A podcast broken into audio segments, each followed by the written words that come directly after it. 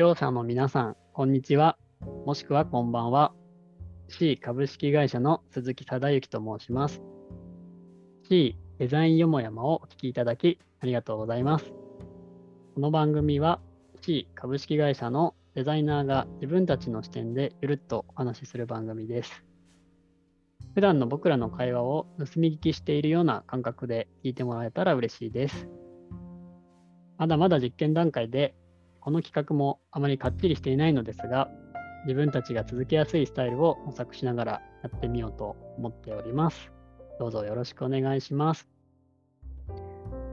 はい。じゃあ、えー、今日の回はですね、えっと、2人でお届けしようと思っております。えっと、今日は C のデザイナー2名、鈴木貞之と、はい、もう1名。はい、めぐみんこと林めぐみでお送りさせていただきます。はい、よろしくお願いします。お願いします。では最初にちょっと僕らがどんな人なのか自己紹介を少しさせてください。ではまず僕からいきます。えっと、C の鈴木貞之と申します。C の中ではサダと呼ばれているので、今日は多分サダさんとか呼ばれるかなと思っております。うんえっと、市のデザインユニットという組織の中で、さらにあのプロダクトデザイングループというところがあるんですけど、そこに所属しておりまして、えっと、C ライクスの UIUX などを担当しております。えっと C には1年半前ぐらいにジョインしまして、えっと前職は IT ベンダーのインハウスデザイナーを十数年していました。と前職はこういわゆる大企業で、まあ、世間的にはこう安定してるっていう言われるような部類だったんですけども、個人でのデザイナー活動もやっておりまして、その時にこうフリーランスの方ですとか、副業会社員の方と結構関わることが多くて、でそんな中でこう自分の人生をこう自分で切り開いていく姿にすごいエネルギーをもらいまして、あこういう個人をエンパワーメントするような仕事ってもっとしたいなっていう思いが、えー、募りまして、えっと、そういう事業をやっている C にジョインしましたという背景があります。ではよろしくお願いします。はい、よろしくお願いします。はい、じゃあ、めぐみもお願いします。はい、改めまして、林めぐみと申します。C ではめぐみとの呼ばれております。で、さださんと同じく C のデザインユニットのプロダクトデザイングループのデザイナーとして、UI、UX を担当しております。で、私は昨年5月にデザインユニットにジョインをさせていただきまして、もうすぐでちょうど1年ですね、になります。で実は前職は本当デザインと関係なくですね総合人材サービス会社にて営業とか広報などに従事しておりましたでもともとなんかちょっとそこの背景お伝えするとあのこれといったスキルもない自分になかなか自信が持てなくってで広報業務をえっと、としてですね PR ツールとか制作ディレクションを担当する中であの子供の頃から憧れていたデザイナーになりたいっていう気持ちがあの蘇ってきてでそれを機にあのちょっと C ライクスに入会をして未経験からキャリアチェンジをしでこんだけあの自分が変われた価値観も広がったっていうようなあのこの C にで、えっと、もっと自分で力をつけてこの C を広めていきたいという思いで C にジョインをしました。改めて本日よろしくお願いします。はい、お願いします。はい。はい、あの、僕らも、これ結構、実験段階といいますか、初めての、うん、収録だったりするので、ちょっとたどたどしいところもあるかと思いますが、どうぞよろしくお願いします。お願いします。はい、それではですね、今日のお題みたいの一つ一応あの決めてお話しできればなと思っております。うんうん、まあ、ここからは本当にもう台本とかもなくてですね、テーマだけ決めて、えー、こうざっくばらんに雑談っぽく話できればなと思っております。うん、で、えっと、今日のお題はコーチング、えー、というものに、はい、しようかなと思っております。はい。はい、コーチング。コーチング、なぜまあこのテーマにしたかみたいなところだけちょっと、うん、あのお伝えしますと、もともとこう C ライクスっていうサービスの中にも会員様に対してこう目標設定ですとか定期的な振り返りの機会としてコーチングと呼ばれるものをあの提供してるんですけども、うん、まああのそれ見ててなんかあ自分もやりたいなみたいな気持ちが最近募ってきてたりしてまあ、ちょっとこの機会にめぐみんとコーチングについてお話ししてみたいなって思ったたいです。おーうわ、いいですね。ありがとうございます。はい。コーチングについてお話ししましょはい。えそのコーチング、うんうんなんかここ最近その自分もやりたいって思い。始めたきっかけとかって何かさださんあったんですか？ああ、えっと、そうですね。なんかまだあんまり言語化しっかりできてないんですけども、はいはい。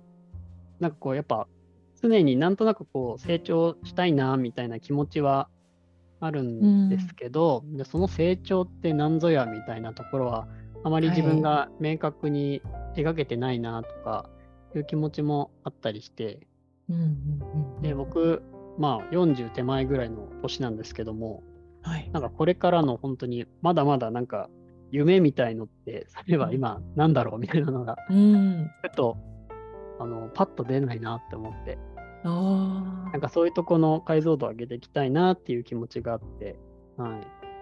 コーチング今、ま、なんかどっか受けようかなとか思ってたりしてます。あ。いや、いいですね。なるほど。それで言うと、うんうん。はい。私、どうん。ちょっと前、せ昨年末ぐらい、ちょっと数ヶ月コーチングを受けてた時期がありました。あ、あの、外部のサービスとかで。あ、そうなんです、そうなんうんです。うんうんうん。外部サービスはい使わせていただいてて、うん。で、ちょっといくつか、あの、そのコーチの方とかは、うんうんなんだろう、ズームとかでうん。お話ししうんうん。たことがあっえたんですよ。はいはいそうなんはいはいですー、え、その時はどういうお話をしてたの？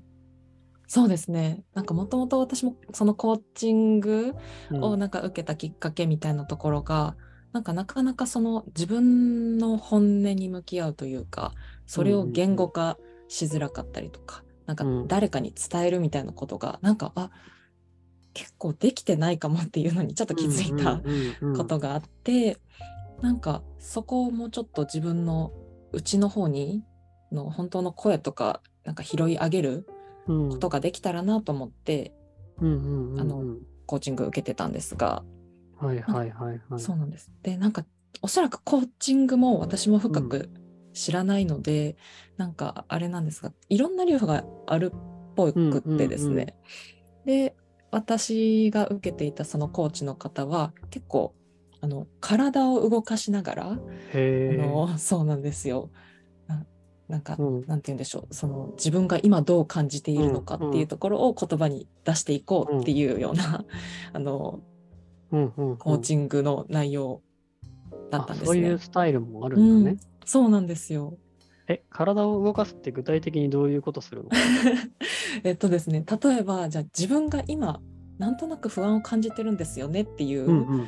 あのことをコーチの方にちょっとお伝えした時、うんうんじゃあなんかどのあたりに今そのモヤモヤ感じますかとか、はいはいじゃあ。その場所に手を当ててみてとか、うんなんかそれが背負ってる感じなのか、うんなんか心の内側に何かちょっと持っている感じなのかとか、はいはいはい。だとかあとそのモヤモヤってどんな形してますかっていうのでじゃあトゲトゲっぽいのかちょっとドロッとしたものなのかっていうはい。どんどんそこのなんか内側の、ど。はい、ものを具体化うんイメージしていくっていううものでした。すすごい面白いですよね。うん、あの言える範囲でいいんだけど、めぐみはどこにその悩みがあったの？はいはい体の。いやそうですね私はなんだろうその不安というか、うん自分の自信のなさが多分あったんですがはいはい。なんかその本当に場所で言うとなんかうん胸の目の前ぐらいに、うんなんかあ胸の目の前。はい目のはい。前ぐらいにちょっとふうんわーっと、えー。言葉で伝えるの難しいですが、うんうんうんうんもやもやっとあって、でもなんかそれはなんか抜き取りたいというよりかはうんうん。なんかちゃんと抱えて自分をうんそこを認識してあげたいというか守ってあげたい。っ。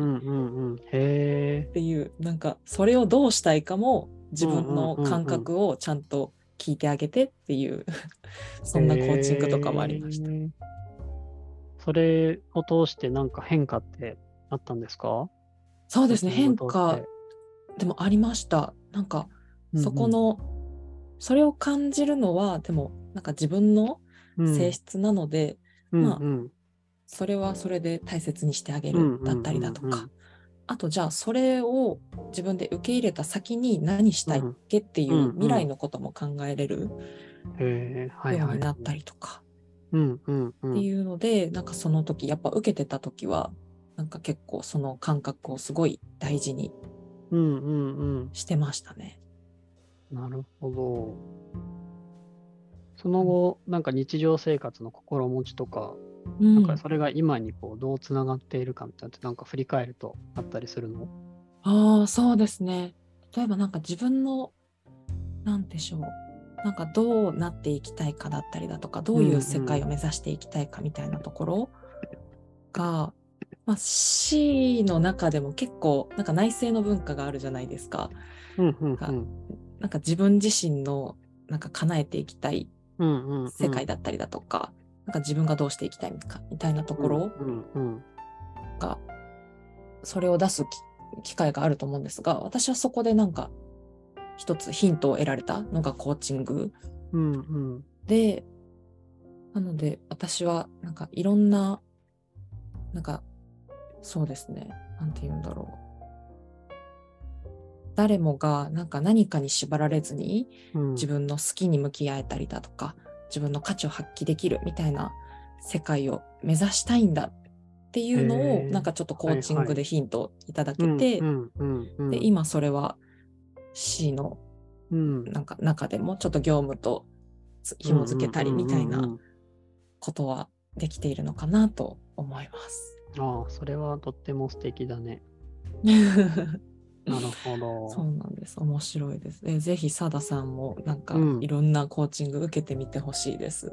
ね、今のでもなんか興味湧いてきた。うんうんうん。いや、そうですよね。やっぱこう向き合う機会とか、なんかうん一回言語化なり、こう体を使ってこう表現してみるとか、はい。なんかそういう機会ってやっぱ大事だよね。一回こう出してみた後に、あれなんで自分ってそう思うんだっけ？みたいのでまたこううん。深まったりとか、自分との対話で気づくことがあったりとか、うんうんうん。いや、ね。おっしゃる通りだと思います、本当に。考えてから行動してるんじゃなくて、案外その、なんだろう、行動してその裏をこう、なんだろう、はいはい。見に行くみたいな、なんかそういうのによって自己理解が深まるなって思う経験は確かにああるなと思うので、うん、とても興味深いなと思っておりました。いや、須田さん、うんうんもともとが言語化お上手なので、コーチング受けたらさらに飛躍的にいろんなことが進んだりしそうで、う ん早く私も気になります。うんうんうんちょっとあの考えてみたいと思います。うん。いや、いいですね。じゃあちょっとそろそろお時間もうん。ね、そんなに長くやらやろうっていう番組でもなかったのうんで、うん。最初のテーマとしてコーチングでお話しさせていただきましたが、ね、こう結構おたお互いの内面っぽい話になりましたけど、いや結構 C ではね、なんかそういうのをお互いにこう自己内省とか、まあ、それをこう共有し合う文化みたいのは、ね、よくあったりするので、こういう話も結構普段からいろんな人としたりしてるよね。そうですね。なんかそれがお話しし合える関係性であるっていうところが本当にありがたいなとめちゃめちゃ思います。ね、それぞれの違いとかを許容しつつ、うん強さに変えていったりとか、うんうんうん、なんかそんな組織文化だなとのは、うん、思います。うん。いやー、本当にありがたいです。まあ、ちょっとこのせっかくなので、ラジオは聞いてくれる人もいるんだけど、うん僕ら自身のなんかこう、ためにもなるようなところを探っていけたらなって思っているので、またこういう機会継続してお話ししていきましょはい、ぜひ、いや、いいですね。これ楽しい。う。ね、ちょっと僕らも楽しみながら続けられる方法をうん模索していきたいなと思っております。続きはいお願いします。はい。じゃあ、あの、またよかったら聞いてください。C デザインよもやまでした。うんありがあとうご。ざいました。バイバイ。